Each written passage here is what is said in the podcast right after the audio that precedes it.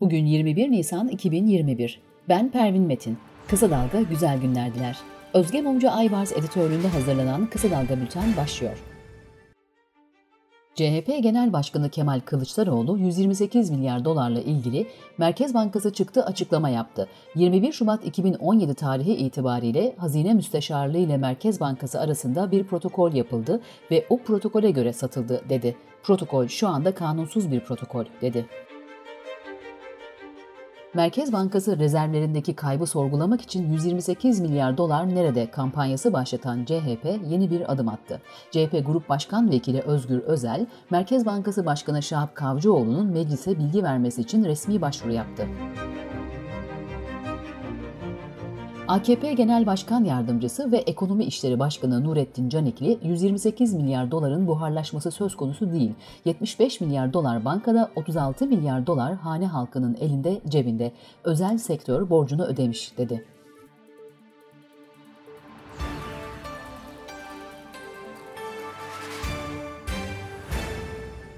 MHP lideri Devlet Bahçeli ise 128 milyar dolar tartışmasına 128 milyar dolar nerede sorusu ihanetin maskesi olarak mı kullanılmaktadır? Aradığınız para devletin kasasında, siz neredesiniz sözleriyle katıldı. HDP eş genel başkanı Mithat Sancar, Kobane davasının siyasi intikam davası olduğunu söyledi, yargılanan kişilerin tarihi savunmalar yapacağını belirtti. Deva Partisi Genel Başkanı Ali Babacan, iktidardaki iki parti hariç tüm partilerle ilişkilerinin sıcak olduğunu belirterek buna HDP de dahil diyalog kapımız açık dedi. Gri pasaportla insan kaçakçılığı iddiasıyla İçişleri Bakanlığı'nın inceleme başlattığı belediyelerden ilginç savunmalar geldi. Gölbaşı Belediye Başkanı İskender Yıldırım, Selanik ilinin Sakos ilçesine Yunan vekile had bildirmek için gittik derken Gömeç Belediye Başkanı İrem Himam da festivale katılacaklarını söylediler. Korona tedbirleri yüzünden iki araba gitmişler. Bir araba döndü, diğeri dönmedi. Şoför bile bizi tek kelimeyle yediler diye konuştu.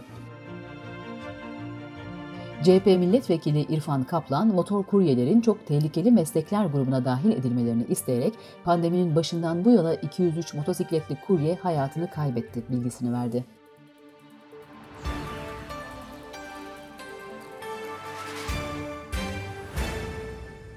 Sınır tanımayan gazeteciler 2021 yılı Dünya Basın Özgürlüğü Endeksini açıkladı. Türkiye 2020'ye göre bir sıra yükselerek 180 ülke arasında 153. oldu. Kadın destek uygulaması kullanıma açıldığı 2018'den bugüne 75.592 kadın ihbarda bulundu. Bakan Süleyman Soylu'nun verdiği bilgiye göre her ay ortalama 2300 şiddet mağduru KADES'e ihbarda bulunuyor. Ankara'da kamu arazilerinin satışını yapma vaadiyle 300 milyon liralık dolandırıcılık yapan suç örgütüne operasyon yapıldı. Aralarında avukat, kamu görevlilerinin de bulunduğu 106 kişi gözaltına alındı. İstanbul Büyükşehir Belediyesi'nden Hatay'ın Dört Yol Belediyesi'ne hibe edilen 100 atın kaybolması sonrası hakkında soruşturma başlatılan MHP'li belediye başkanı Fadıl Keskin partisinden istifa etti. Covid-19 haberleriyle devam ediyoruz. Sağlık Bakanı Fahrettin Koca, İstanbul'da yoğun bakım yataklarımızda doluluk oranı 71.4, Çanakkale'de 67.1, Tekirdağ'da %73.5, Kırklareli'nde %69, Yalova'da %55.4 bilgisini verdi. Ankara Şehir Hastanesi'nde vaka sayılarının artmasıyla pandemi bölümü sayısı ikiye yükseltildi. Genel hastane binasından sonra Nöroloji Ortopedi Hastanesi binasında da pandemi bölümü oluşturuldu. Yoğun bakım yatak sayısı da 400'ün üzerine çıkarıldı. Bilim Kurulu üyesi Profesör Doktor Sema Kultufan Turan'ın Sinovac aşısı ile ilgili verdiği bilgiye göre 15 milyon aşılamada sadece 2500 kişi koronavirüse yakalandı. Bu kişilerden hastaneye başvuru ya da yoğun bakım ihtiyacı çok az. 65 yaş üstündeki yoğun bakım ihtiyacı %10'ların altına düştü. Erciyes Üniversitesi'nde geliştirilen ilk yerli aşı adayının 250 gönüllü üzerinde uygulanan faz 2 çalışması ile ilgili bilgi veren Profesör Doktor Orhan Yıldız, ilk incelemelerde Çin aşısında gördüğümüz klasik yan etkileri yerli aşıda da görüyoruz. Aşı yapılan yerde ağrı, kızarıklık, şişlik olabiliyor dedi.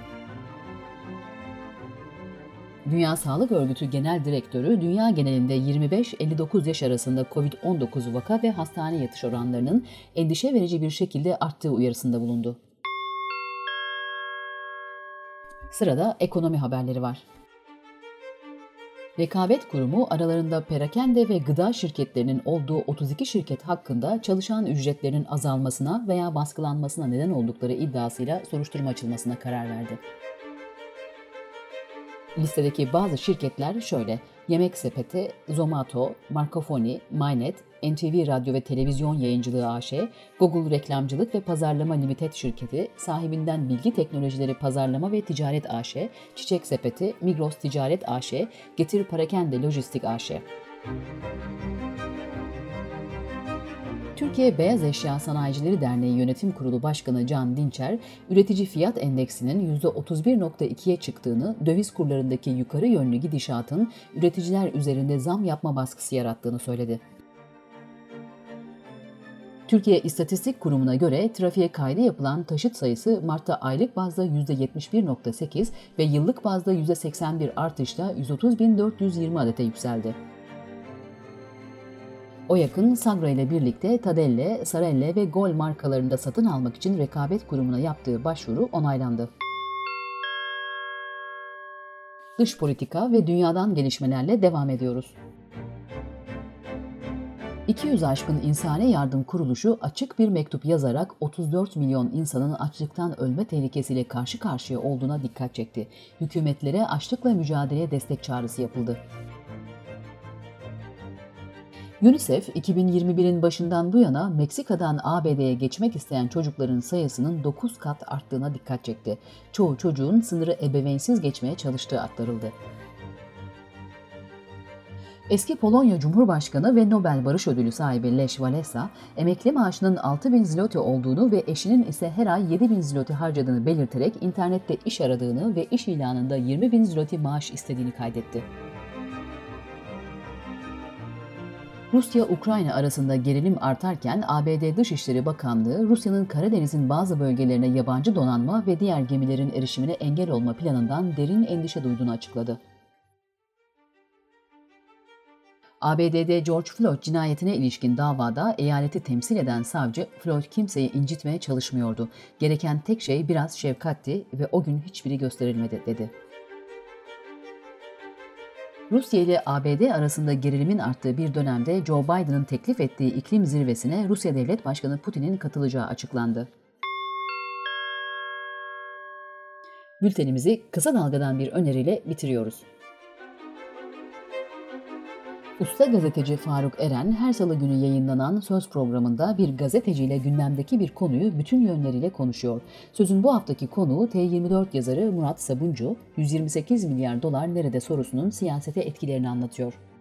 Kısa Dalga.net adresimizden dinleyebilir, YouTube kanalımızdan izleyebilirsiniz. Kısa Dalga'nın podcastlerini Spotify, Apple, Spreaker, YouTube, Google Podcast platformlarından da dinleyebilirsiniz. Gözünüz kulağınız bizde olsun. Kısa Dalga Medya.